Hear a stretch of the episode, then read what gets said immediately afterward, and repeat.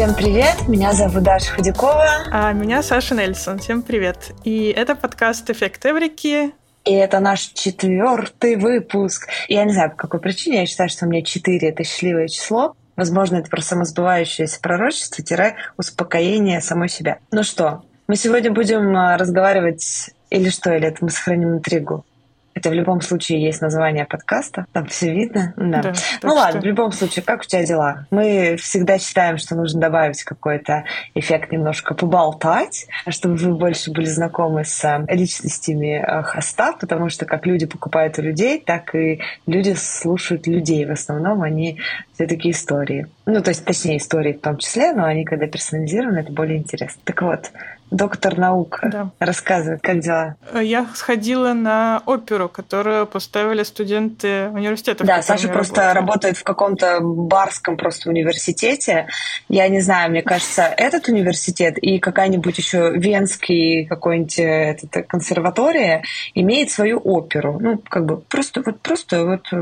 Да, ну такой... Ну, да, у меня был актовый зал, а тут как бы опера своя. Да, ставят оперы студенты-магистры оперного отделения, видимо. Очень хорошо поют, я прямо... Я, честно говоря, была. никогда не понимаю оперу. Ну, то есть в плане, я, наверное, была, может быть, один раз, или, к моему позору, наверное, это была оперетта, потому что в городе Кемерово My Motherland это у нас была оперетта, и вот это все ничего не понятно, что-то скачут там. Да, ну это такое, на любителя. Но, кстати, пели Евгения Онегина. Да, на русском языке пели. Ну, кстати, было довольно много понятно. Не все, но когда такие менее экспрессивные арии, то довольно много. А у тебя что нового? Что у меня нового? Во-первых, я сейчас сижу у друзей в Принстоне. У них дом, и этот дом находится в Принстоне.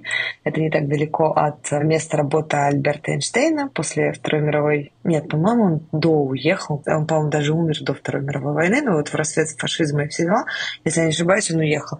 Может быть, я сейчас безбожно вру, но я точно знаю, что он уехал, в том числе из-за фашизма. Так вот, и он здесь работал и жил, это совсем недалеко. И меня каждый раз, когда приезжаю в Принстон, помимо того, что это Лига Плюща, и оно как-то тебя все равно греет. Еще то, что здесь долгое время работал Альберт Эйнштейн. Слушайте, и еще кто-то работал, я не могу вспомнить, кто. По-моему, Эдисон тоже недалеко здесь, кстати, который, так скажем, связан с сегодняшним эпизодом в том числе. Работал где-то недалеко. А что в целом? Мы через неделю с Колей поедем в Майами. Полежать, отдохнуть. Работа работается, э, проекты делаются, э, много всяких вопросов. В общем, сегодня мы будем разговаривать про такое изобретение, которое перевернуло мир и, так скажем, сделало вклад и свою эврику, как лампочка. Кстати, я вот только недавно узнала, что лампочка — это bulb по-английски. Ну, то есть, когда ты просто особо не работаешь и живешь по-русски, даже в Америке, ты все равно как-то не особо об этом. Bulb. Угу. Ну да, кажется, lamp. Хочется сказать lamp. Да, лампочка, но lamp — это отлично. Просто как лампа. Слушай, Ник, ради интереса, сколько горит эта лампочка? Майк Данстон, репортер городка Левермор в Калифорнии, прохаживался между рядов новых пожарных машин, которые закупила местная пожарная часть. Город потратил кучу денег на реновацию части, так что Майк прибыл написать хвалебную статью в местной газете. «Ну ты бы залез в еще более темный угол и попросил прочитать надпись на стене». Ну, я не знаю, вообще это похоже на ночник. Если отвечать честно, черт его знает. Если отвечать как главный электрик, э, ну, мне надо типа проверить записи. А что тебя так заинтересовало?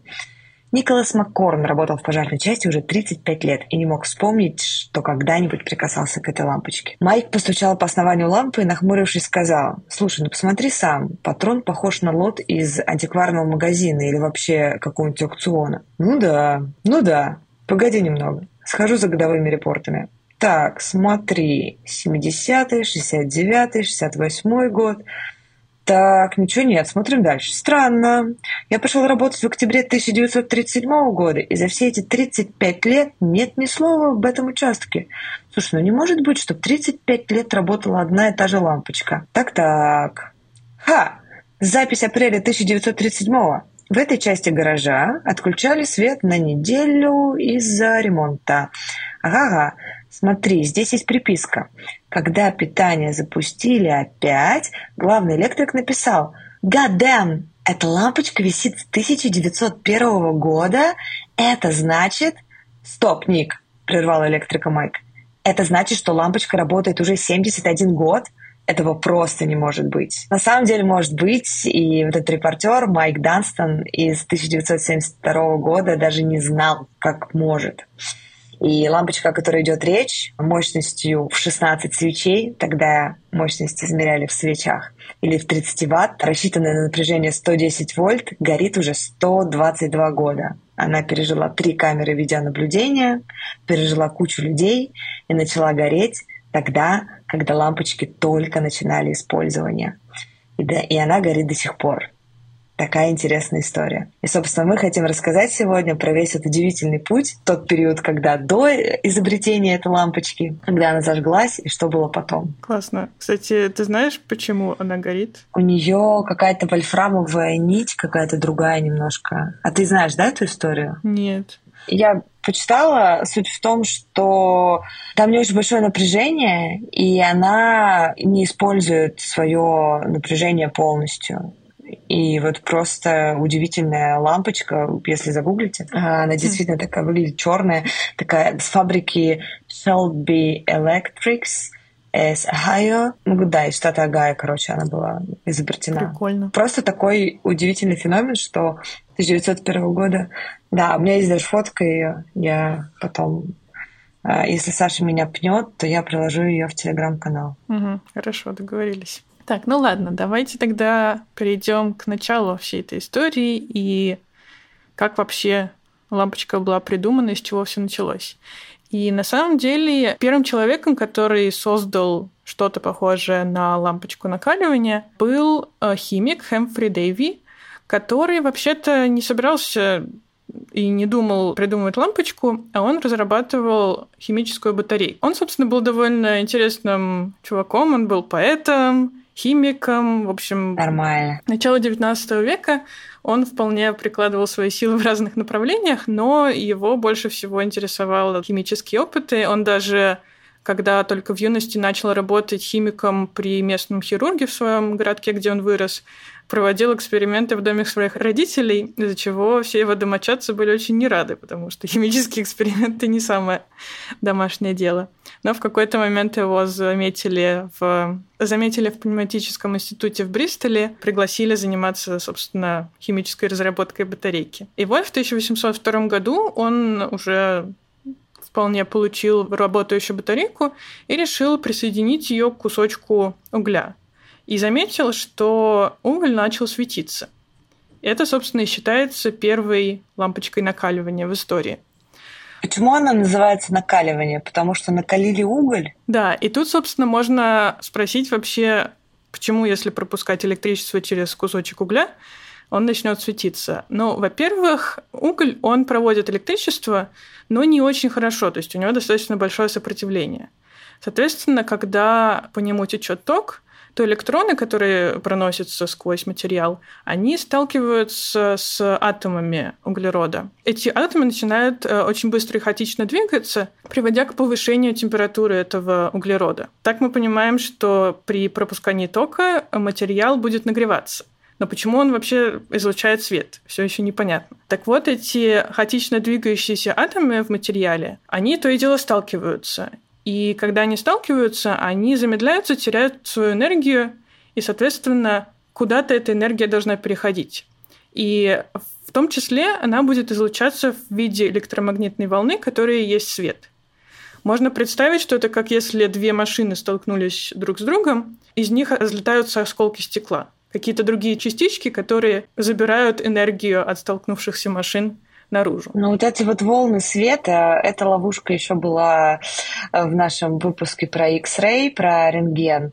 Когда мне Саша начинает объяснять что-нибудь связанное с волнами света, я... Обычно я кичусь тем, что я закончила технический университет, но после этого мне хочется сказать: боже, можно я выйду, пожалуйста? Да, но на самом деле, что помогает, наверное, немножко понять или представить это, это, на удивление, квантовая механика, которая что вообще-то очень квантов... не, нелогичная. Ребята, знаете, что помогает вам Но... помочь? Квантовая механика. Но она говорит, что свет — это на самом деле... Его можно о нем думать как о волне электромагнитной, а можно думать как о частичках, о фотонах. То есть частички света, они как бы один, не знаю, маленький шарик, грубо говоря. И вот эти шарики света вылетают из материала. когда два атома сталкиваются и замедляются. При столкновении этих атомов вылетает свет, но свет может иметь разную энергию. Соответственно, если материал холодный и атомы довольно медленные, то при столкновении вылетают и фотоны довольно маленькой энергии. А наш глаз на самом деле видит фотоны только в определенном спектре. Спектре, да, именно. И только если материал нагреется до достаточно горячей температуры, тот свет, который он будет излучать, будет иметь достаточную энергию, чтобы наш глаз его видел. И такой эффект, например, можно увидеть в раскаленных углях в костре, когда они настолько нагреваются, становятся настолько горячие, что тоже начинают излучать красный свет. Угу. Собственно, их температура достигает достаточного градуса, когда мы видим излучаемый ими свет. Но при этом они продолжают излучать также и фотоны меньшей энергии, которые мы не видим, но, например, также фотоны в инфракрасном свете, которые мы ощущаем как тепло. Угу. И поэтому лампочки накаливания, они греются и становятся горячие, потому что помимо видимого света они излучают еще много света в другом диапазоне в том числе. То есть я правильно понимаю, что вот если привести пример, я, честно говоря, не скажу, что я прям все поняла, ну ладно. Есть же такие всякие штуки, когда ты, не знаю, светишь определенной ультрафиолетовой лампой в темноте, и тогда вот ультрафиолетовая лампа что-то подсвечивает. И при некоторых особых условиях, допустим, вот если мы там светим ультрафиолетовой лампой, наш глаз может какие-то вот другие... Но там же другие тоже частички сталкиваются. Ну, хотя нет, там оно само же не излучает, там лампа просто светит. О. С ультрафиолетовой это немножко другое. Это именно что, если ты светишь ультрафиолетовой лампой на материал, который флуоресцирует, а флуоресцирует, это значит, что он поглощает фотоны одной энергии и переизлучает фотоны другой энергии. Там вот именно какие-то переходы химические. Есть же флуоресцентные лампы, кстати. Да? Вот, да. Вот, вот, вот они, да. И, соответственно, ты светишь светом, который глаз не видит, а отражается он... Но он не отражается, он переизлучается в тот свет, который мы уже видим. Угу. Интересно. Соответственно, таким образом работают все лампочки накаливания. Однако эта первая лампочка довольно быстро перегорала, потому что на воздухе нагретый уголь загорался, и, соответственно, срок ее службы был очень корот. Позже другой ученый Уоррен Де Ла Рю придумал другое нововведение, которое используется до сих пор и во всех лампочках. Это поместить материал, который светится в вакуумную колбу. Соответственно, уменьшается количество кислорода, которое окружает этот материал, и даже при большой температуре он не возгорается, потому что горение требует кислород. Тем не менее, все равно первые лампы, которые люди создавали, были дорогие или очень быстро прогорали. И после изобретения первой лампы начались семьдесят лет, в которых целая череда ученых пытались создать лампочку, которая была бы достаточно дешевая и достаточно долговечная, чтобы ее можно было использовать на практике. Про всех этих ученых рассказать невозможно, тем более в одном подкасте, но интересно узнать, что происходило и какие разработки были в Российской империи в те времена. Да, я расскажу о двух ученых. Первый — это Лодыгин Александр Николаевич. Для меня это просто, знаете, из разряда, когда читаешь, и человек такой: «Я родился в Тамбовской губернии, потом окончил в Питере, потом уехал в Париж, там я помутил бизнес, потом уехал в США, там открыл три завода, потом поехал в Питер, преподавал в университете, открыл какую-то компанию, потом случилась революция, и я свалил». И за все это время он сделал кучу открытий, кучу всяких патентов, поработал в General Electrics и так далее. Ну, в общем, я уже так коротенько про него, собственно, рассказала. Не хотелось бы это превращать в грустную историческую справку, но человек реально удивительный. Вообще считается, что именно он первый запатентовал лампу накаливания. Именно запатентовал. Причем он сделал это не только в России, но и в Австро-Венгрии, Испании, Португалии, Италии, Бельгии, Франции, Великобритании, Швеции, Саксонии, даже в Индии и Австралии. И основал Русское товарищество электрического освещения Лодыгин и Ко. Вот. И он, кстати, участвовал в той самой всемирной выставке в тысяча девятисотого года в Париже, где Эйфелева башня как раз была приурочена. Наверное, подсветку тоже. Слушай, честно говоря, этого я не нашла. Возможно, кстати, Яблочков mm-hmm. делал, скорее всего, подсветку, потому что это именно у него изобретение стрельнуло. Другое, mm-hmm. потому что лампа накаливания, она была... Именно большое производство уже после тысяча девятисотого года было налажено. Сначала были патенты, хотя тоже, да, стоит немножко про него рассказать, что... Он вообще из Тамбовской губернии. Тамбов был в то время достаточно таким зажиточным городом, и у его семьи была возможность отправить его в Питер учиться. Он закончил Московское юнкерское пехотное училище, потом переехал в Питер. Здесь он развивал задуманную им летательную машину с электрическим двигателем. И он, между прочим, сначала в Российское министерство обороны подал, типа, смотрите, какой у меня классный летательный аппарат, давайте мы сейчас всех победим им на войне. А, не дождавшись решения от Российского военного министерства, Лодыгин пишет в Париж и предлагает республиканскому правительству использовать летательный аппарат в войне с Пруссией. И Париж ему такой: а давай.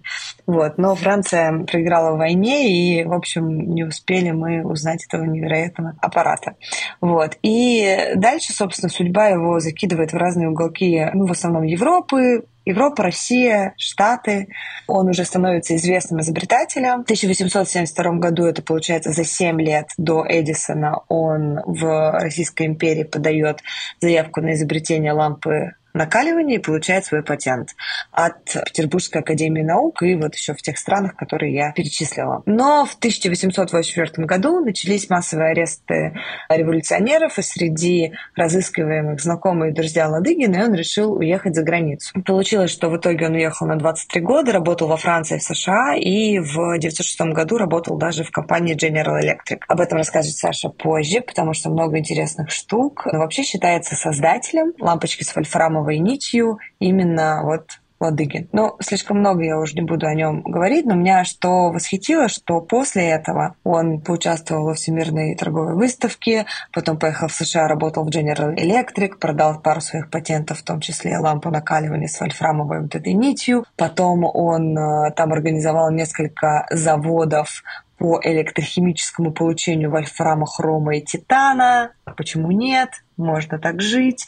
Потом он вернулся в Питер, преподавал в электротехническом институте, потом был заведующим пятью трансформаторными подстанциями трамвайного движения в Петербурге. Как бы, почему нет? Потом он в семнадцатом году не сошелся с большевиками, уехал в Штатах и долго работал в Нью-Йорке, умер в Бруклине. И что касается второго великого изобретателя, это Яблочков Павел Николаевич. Интересно, да, что мы разговариваем вроде про лампочку, и все такие: а кто же придумал первую лампочку? Все такие: эй, Эдисон. А, кстати, в Британии какой-то другой чувак, ну, вот этот первый, да, про кого-то рассказывал? Нет, а еще один. А, еще есть. один, да-да-да. В Британии, скажу, там еще один, даже не помню, как его зовут. Но вообще раньше, когда Яблочков, так скажем, правил бал, считалось, что Россия из-за него чуть ли не первая страна по электрификации, что свет идет со стороны России, что любой электрический свет назывался «Северный свет», подразумевая, что это из России, и что Яблочков осветил практически весь мир и всю Европу. Я немножко не понимаю, как она работает, эта дуговая свеча Яблочкова. А, да, собственно, это немножко другой механизм работы, и эта лампочка или, не знаю, источник света работал на электрической дуге, так называемой. Это когда два материала, в данном случае это были два углеродных стержня, подносились очень близко друг к другу, но не касались. И пропускался как бы из одного в другое электрический ток. И поскольку они находились довольно близко друг к другу, между ними возникала как бы такая молния, разряд сквозь воздух электрический, который излучал свет. Собственно, это как маленькая молния была. И mm-hmm. эти лампочки довольно-таки сильно отличались по характеристикам от ламп накаливания, потому что они были очень яркие из этой мини-молнии и потребляли очень много электричества. Соответственно, они не очень подходили для внутреннего освещения, но активно использовались вне помещений, соответственно, для уличного освещения, всяких ярмарок и всего такого. Да, что касается ярмарок, ну и вообще, если мы вернемся к цитате про «Северный свет», то вот успех свечи Яблочкова превзошел все ожидания, и мировая печать, особенно там, европейская, пестрела заголовками, что вы должны видеть свечу Яблочкова, изобретение русского отставного военного инженера Яблочкова, новая эра в технике, свет приходит к нам с севера, из России, северный свет, русский свет, чудо нашего времени и Россия, родина электричества. Представляете, да? Какое было. И в феврале тысяча восемьсот семьдесят седьмого года электрическим светом были освещены фешенебельные магазины Лувра. Если когда-то вы теперь будете играть, я не знаю, в какую-нибудь интеллектуальную игру, и будет вопрос, первое электрическое освещение Лувра и многих других европейских площадок, знаете, что это инженер Яблочков. Потом э, свечи Яблочкова вспыхнули и на площади перед зданием оперного театра в э, Париже. И потом не меньшее восхищение, и особенно в той прессе отмечалось, когда подсветили огромный парижский крытый ипподром, было использовано сто двадцать электрических этих свечей, расположенных в два ряда.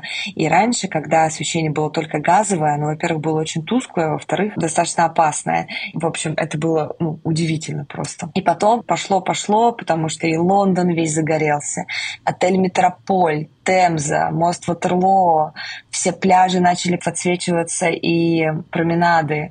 И потом уже и Бельгия, Испания, Португалия, и даже первое электрическое освещение в Сан-Франциско, это тоже были свечи Яблочкова. И первое освещение в магазинах Филадельфии тоже было свечами Яблочкова. Но там просто потом сошлись как бы две истории. Первое, что это все равно тоже не сильно безопасно, на самом деле. Точнее, три, наверное, истории. Первое, что это не сильно безопасно. Второе, что газовые гиганты, которые тогда обеспечивали именно газовое освещение, они были очень против, и они там всяко-разно пытались и лобби, и что это опасно. Короче, рыли всякие свои эм, интриги. А третье, собственно, которое закончило всю эту и гонку, и интриги, и газовое освещение, и свечи Яблочков в том числе, это то, что пришло электрическое освещение в виде ламп накаливания, о которых мы сейчас и говорим. Да, и, собственно, конечная разработка лампочки накаливания, которая стала уже непосредственно использоваться для освещения домов, квартир всего, в общем, всего мира, грубо говоря, считаются два ученых. Один из них — это британский ученый Джозеф Свон, и ну, американский да. инженер-изобретатель Томас Эдисон, который обычно собирает все лавры создателя лампочки. Но, собственно, почему предыдущие версии не достигли такого успеха? Потому что, собственно, прорыв невозможен в одной области изолированно, и только к тысяча восемьсот семидесятым годам произошел достаточный прогресс в вакуумных технологиях, в изготовлении нитей накаливания, в изготовлении стеклянных колб. И, собственно, все это вместе позволило этим двум ученым наконец создать лампочку, которая была достаточно дешевой и достаточно долговечной. Так вот, как это все происходило. На самом деле, первым из этих двух изобретателей лампочку создал британец Свон. Он продемонстрировал ее в тысяча восемьсот семьдесят девятом году и оформил патент в Англии. Но, несмотря на все успешные демонстрации, его лампочка все же не могла появиться в домах и освещать квартиры. Дело в том, что, чтобы увеличить срок службы лампочки, в тот момент использовали довольно толстые углеродные стержни, которые, соответственно, нагревались и излучали свет. Они делались толстыми, чтобы они не так быстро прогорали. И, соответственно, чтобы их нагреть, через эти стержни нужно пропускать очень большой поток электронов. А, соответственно, чтобы этот большой поток электронов подвести к этим стержням, нужна была очень толстая проводка. Соответственно, хоть лампочка и работала прекрасно, и была достаточно недорогая, но, тем не менее, для реального освещения лампочкой домов нужна была очень дорогая проводка, потому что просто очень много металла бы потребовалось, чтобы ее сделать. И, соответственно, именно Эдисон стал первым, кто осознал, что электрическое освещение — это не только лампочка, но и, в принципе, вся система, и проводка, и генератор, и все вместе. И все это должно работать слаженно и быть достаточно недорогим. Соответственно, он решил отойти от этой практики делать толстые нити накаливания и заменил ее тонкой нитью, сделанной из обугленного хлопка или обугленной хлопковой нити. И, соответственно, чтобы эта нить светилась, было достаточно небольшого потока электронов, и, соответственно, проводки было достаточно, которая существовала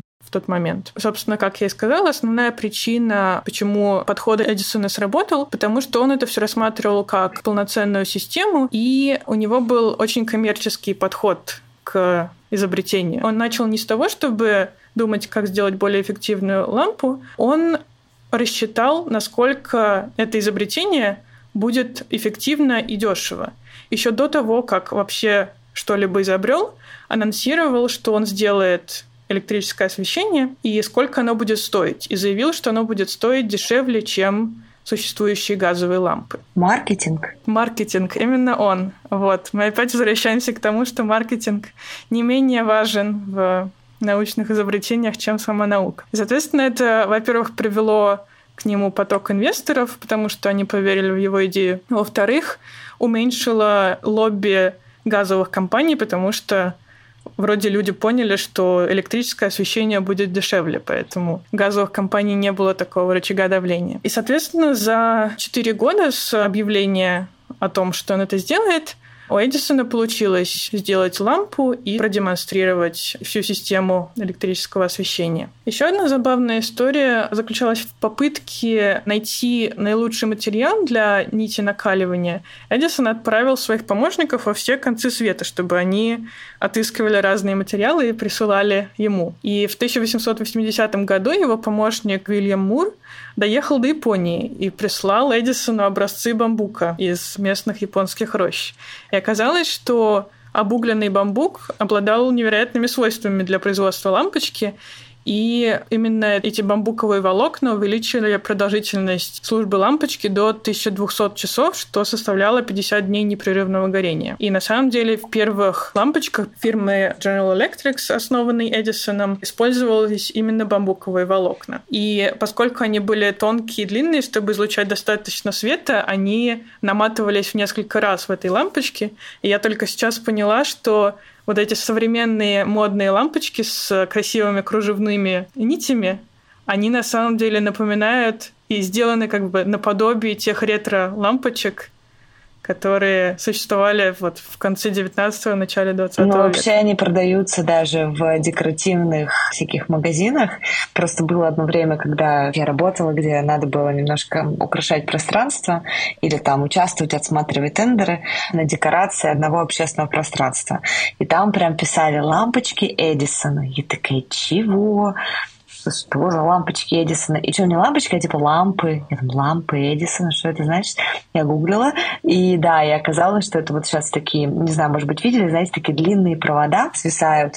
И такие лампочки, они вот именно под вот этот вот антиквариат сделаны. И такие кружевные там внутри нити, собственно. Нити. Да. Да, прикольно. Вот они действительно напоминают те первые лампочки, которые были созданы в конце девятнадцатого века. Еще немножко про маркетинг. Когда, наконец, эта вся система электрического освещения была готова, первым покупателем у Эдисона стал финансовый центр Нью-Йорка, ну кто бы еще, у кого достаточно денег. И Эдисон решил сделать еще один коммерческий ход, и он дарил год бесплатного электричества тем, кто купит его систему освещения. И очень скоро весь Нью-Йорк и другие города и страны засияли огнями, и шикарно. Лампочка накаливания завоевала мир. Последнее слово про про британского изобретателя Свона. Когда Эдисон придумал свою систему, у них начались патентные споры, потому что в Англии действовал патент Свона, в Америке у Эдисона, и в конце концов они решили не идти в суд, а объединили свои компании, и довольно продолжительное время их объединенная компания, собственно, предоставляла электрическое освещение по всему миру. Ну и, естественно, если мы говорим про влияние лампочки, изобретения вот этой всей электрификации, естественно, оно повлияло и просто оно изменило жизнь. И, собственно, мы в этом подкасте рассказываем именно о тех открытиях, которые просто поставили жизнь фактически с ног на голову. И, казалось бы, простая лампочка, ну, освещает она тебе там эту комнату, ну и что? Но на самом деле жизнь обычного человека за очень короткий промежуток времени повернулась просто на сто восемьдесят градусов. Сначала стоит рассказать про какие-то банальные штуки, да, ну, которые и так приходят на ум, что, во-первых, стало производство более эффективно, потому что стало возможным работать ночью. Раньше при газовом освещении все-таки не было это так повсеместно использовано, потому что газовое освещение было опасное, и это нельзя было сделать на всех производствах, если там что-то связанное с бумагой и так далее, то есть это очень пожароопасно. Не использовали, короче, газовое освещение таким образом. И когда появилось Появились лампочки, то все, понеслась душа в рай, появились двадцатичетырёхчасовые вот эти вот производства, которые никогда не останавливаются, и, соответственно, таким образом увеличилась продуктивность. Второе, это, безусловно, опять-таки безопасность, да, о которой я говорила, что это абсолютно на всех производствах, на всех там квартирах, гражданских объектах, везде стала использована лампа накаливания более безопасно, и даже если вспомнить, говорить. Мы с Сашей уже, когда готовились к подкасту, сто раз это вспоминали, но не могу это, конечно, не упомянуть, что раньше на балах, то есть мы вот когда смотрим фильмы, да, и там вот эти французы какого-то там века, или даже балы Российской империи, Британии и так далее, и там все эти дамы, и вот они ходят, там друг на друга смотрят, но сейчас это все снимается в фильмах, естественно, при электрическом освещении, а тогда были только свечи. Потом уже началась постепенно газовая, да, куда еще эти баллы, в принципе, проводились, газовая тоже, но не особо она только упоминается, не особо много это подношла. Но были в основном свечи, а свечи — это а. жарко, б. опасно, и с. они выделяют углекислый газ, и в закрытых помещениях дышать тяжело, и если ты еще в кринолине, в каком-нибудь гриме с огромным париком, то все вот эти вот обмороки, когда типа столько чувств, я, она упала в обморок от избытка чувств. Ну, скорее всего, еще от перетянутой китовым усом корсета, а второе еще потому, что не было просто воздуха. Соответственно, то, что стали использовать лампочки, оно изменило еще и жизнь с точки зрения там, безопасности, ну и комфортного нахождения абсолютно везде. То есть если мы возьмем любое производство, то вот эти три пункта, ну, любой бизнес, любую сферу, что стало возможно делать что-то ночью, стало возможно делать что-то безопасно, стало возможно делать что-то более комфортно, оно подходит абсолютно ко всему. Но я подумала, что как-то так общо не хотелось бы рассказывать, и хочется рассказать о каких-то интересных сферах или производствах, или гранях нашей жизни, которые вот чем-то особенно изменились, когда появились лампочки. И первое — это удивительный пример, но это шелкопредение. Настоящий шелк делают шелковичные черви. Шелковичные черви чувствительны к свету и к температуре. И эти факторы значительно влияют на развитие производства шелка. Но дело в том, что раньше источники света априори нагревали помещение. Соответственно, если это газовая лампа, жарко, если это свеча, то жарко, и поэтому нельзя было совместить и свет, и то, что была комфортная температура. И когда появилась лампа накаливания, то это дало огромный просто буст шелкопредельной сфере, и тогда, собственно, натуральный шелк стал появляться не только у господ голубых кровей, но и людей попроще, не попроще у купцов хотя бы, да, а попроще там у дворян и высшего такого, собственно, высших чинов. Потом второе — это печать. То есть печать газет, ну, в основном, естественно, газеты тогда печатали. Кстати, ты знаешь, почему газета называется газета? Нет, не задумывалась никогда. Если я не ошибаюсь, это итальянское слово, и в тот момент это была мера валюты, типа копейка или полкопейки. То есть когда mm. раньше у нас в России говорили же, там же вообще была, по-моему, гривна, часть гривны был, по-моему, рубль. Если я не ошибаюсь, рубль от слова «рубить». Была копейка, полушка. Полушка — это, по-моему, полкопейки. Или, может быть, это в народе она так называлась. Но суть в том, что это была типа копейка, и вот эта вот газета стоила одну стоила копейку. копейку. Но она стоила одну газету, получается. Угу. И Прикольно. Поэтому называется с тех пор газета. Так вот, да, помимо того, что когда стали повсеместно распространены лампочки накаливания, естественно, опять же, появилось ночное производство и так далее. Что еще удивительного случилось? Во-первых, удлиненное время чтения, потому что, когда появилось надежное и доступное электрическое освещение, люди могли комфортно читать в течение более длительного времени, включая вечернее время. И это увеличило спрос, включая ежедневные газеты. А вообще я гуглила, что и почему-то была убеждена, что ежедневные газеты как раз появились из-за электрического освещения, но это не так.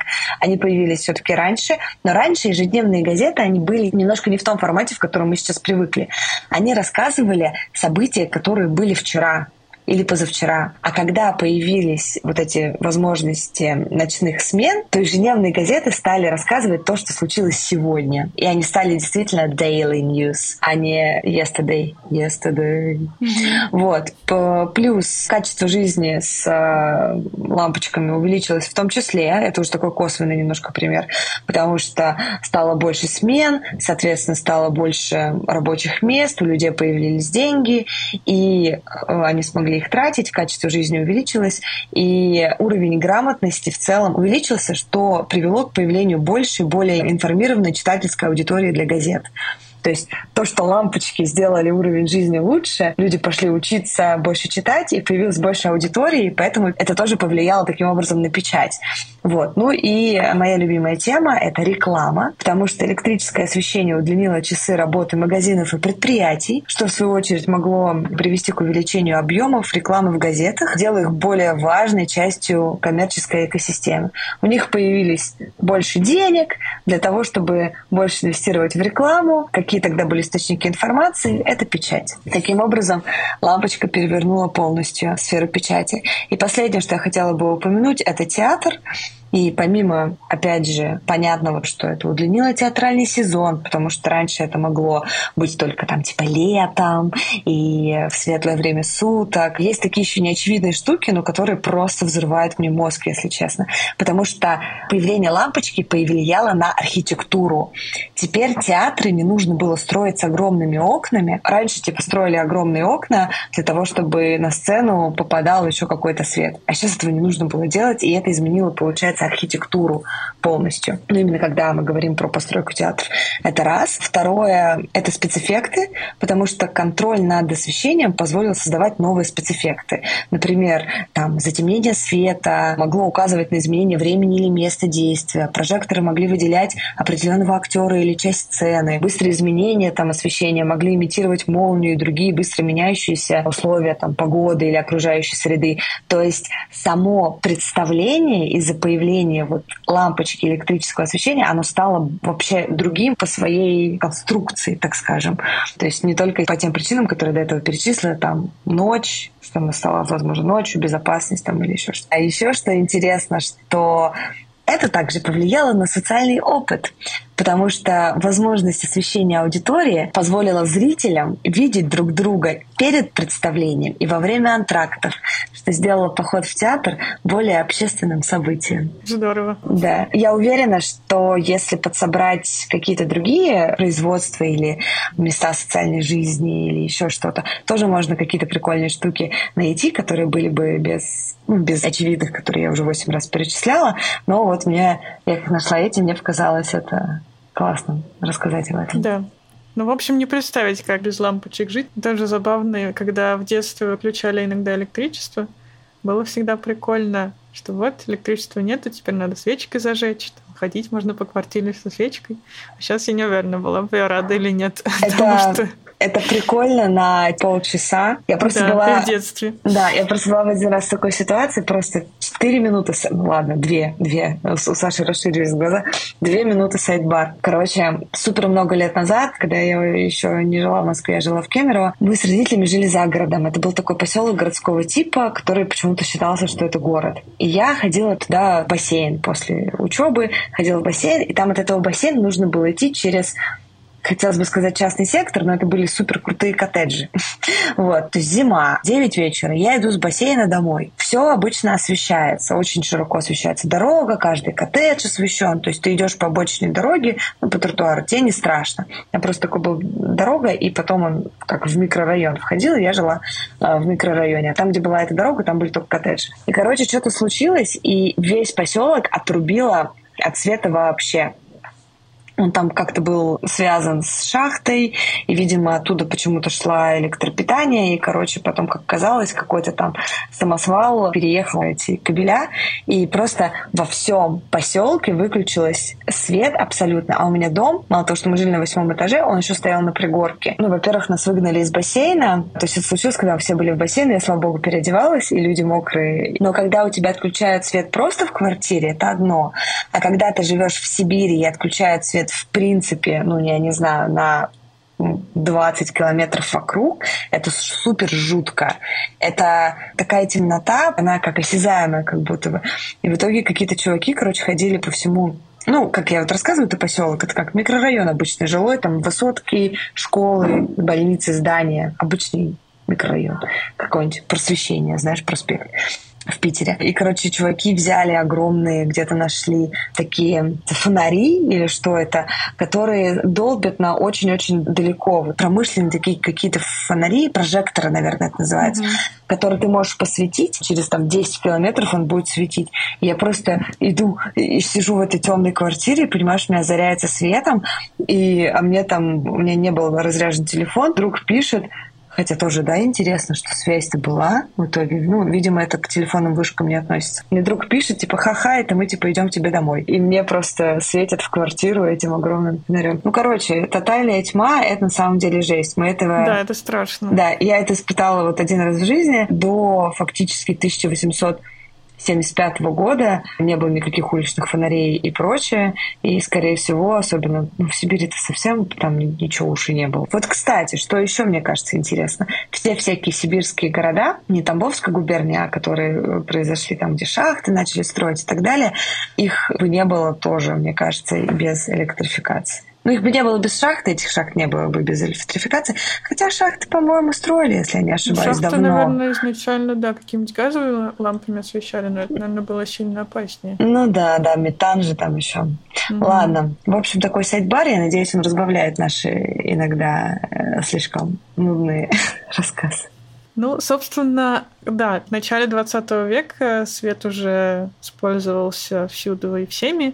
И к двадцатым годам двадцатого века возникло несколько достаточно крупных компаний, которые производили лампы накаливания, конкурировали между собой. Это были Osram в Германии, Philips в Нидерландах, во Франции была своя компания электричества и, естественно, General Electrics в Соединенных Штатах, которую основал Эдисон. И Свон. И Свон, да. И, соответственно, да, они конкурировали между собой, и достаточно остро стоял вопрос о разделении рынка, кто продает лампы где. И в декабре тысяча девятьсот двадцать четвёртого года они собрались все вместе в Лозанне, в Швейцарии, видимо, и тогда уже была нейтральная территория, mm-hmm. и решили договориться о том, как вообще разделить рынок и друг другу не мешать. И помимо этого, ну, достаточно, я так понимаю, обычного разделения рынка, эти компании также договорились о минимальной цене, по которой они будут продавать лампочки. И что еще более интересно, об ограниченном времени службы лампочек. И это считается первым в истории моментом, когда компании договорились о запланированном сроке службы какого-то продукта. И, соответственно... Артель. Картель, да. И это объединение, этот договор получил название «Картель Фобос». Фобос — это вот. Страх с латыни, если не ошибаюсь. Да? М-м. Интересно, я, я даже не знала. У Марса есть спутника два, Демос и Фобос. И, по-моему, Фобос — это как раз-таки страх. Как-то они мрачненько себе назвали, ну ладно. Но Марс — бог войны. Вот, да. И, соответственно, они, конечно, мотивировали ограничение времени службы лампочки тем, что в таком случае она будет более эффективная и более яркая. Но есть мнение, что то количество инженеров, которым обладали все эти огромные компании, должно было быть достаточно, чтобы сделать лампочку, которая и служила дольше, и горела ярче. Но, тем не менее, они решили ограничить время службы тысячу часами, в то время как лампочки того времени могли работать и полторы тысячи, и даже две тысячи часов. И забавно, что теперь инженеры этих компаний трудились над противоположной задачей, чем Эдисон. Собственно, они старались сделать лампочку с меньшим временем службы. И к началу тридцатых годов дела у этих компаний шли очень хорошо. У всего картеля они увеличили продажи, увеличили прибыль и контролировали большую часть рынка. Но, видимо, как это бывает со всеми картелями, это не может продолжаться вечно, поскольку цены на лампочки не падали, поскольку они были зафиксированы картелем. Появлялись новые игроки на рынке, а в основном это были семейные бизнесы, которые изготавливали лампочки вручную и продавали их за гораздо меньшие деньги, пусть и худшего качества, и люди начали их покупать. И, собственно, к концу тридцатых годов дела картеля уже складывались не настолько хорошо. Собственно, истек срок службы многих патентов, которые были оформлены до этого. Между членами картеля стали возникать различные конфликты, и антимонопольные службы в различных странах, и в основном, я так понимаю, в Америке, начали судебные тяжбы против картеля. Так что дела у них шли не самым лучшим образом, но, собственно, тот момент, когда этот картель прекратил свое существование, была Вторая мировая война, поскольку компании в этом картеле были из разных стран, в том числе из Германии, из Соединенных Штатов, из Франции. И в тот момент, когда страны, в которых компании были зарегистрированы, стали воевать друг с другом, договариваться о бизнесе стало невозможным. Единственное немного хорошее, что сделала Вторая э, мировая война. Ну да, да, получается так. Но картель этот, конечно, прекратил свое существование, но эта идея об ограниченном сроке службы товаров, позволяющая компаниям продавать больше товаров в будущем, довольно прочно вошла в наше общество и... Да. Ну, во-первых, да, я когда читала про этот картель, я сильно повеселилась, что они такие: мы будем работать над качеством освещения, и поэтому любая лампочка должна быть не более тысячи часов. А до этого, типа, они примерно две с половиной тысячи светили. Я посчитала тысячу часов, это там сорок один день, соответственно, там дней сто, типа, она будет светить. Я, ну да, прикольные вы, ребята. На какое-то время это, конечно, можно притормозить, прогресс, да, но в целом все равно и невидимая рука рынка, и сам прогресс, и мелкий бизнес, да, это все равно прорывает. Помнишь, как было большое лобби короля, который лед таскал из озера Мичиган, mm-hmm. когда мы делали выпуск про кондиционирование? Он, конечно, лет, по-моему, на двадцать-тридцать, ну, в масштабе человеческой жизни это, конечно, супер много, но так или иначе. Он продлил свое вот это лобби ледовое, но в целом потом все равно появился кондиционер, и он пошел нахер со своим льдом. Да, так что...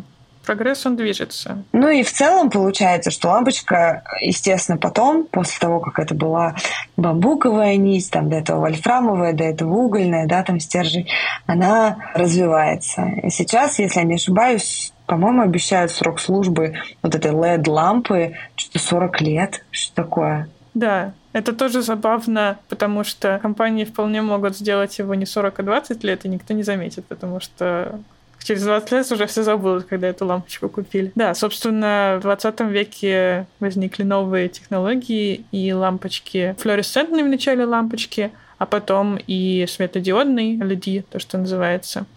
И да, поскольку они не тратят энергию на нагрев материала, а сразу переводят его в излучение в свет, то они гораздо более эффективные и затрачивают гораздо меньше электричества. Ну, собственно, их устройство очень сильно отличается от лампы накаливания, поэтому если вам, нашим слушателям, интересно про эти лампочки тоже послушать, пишите нам.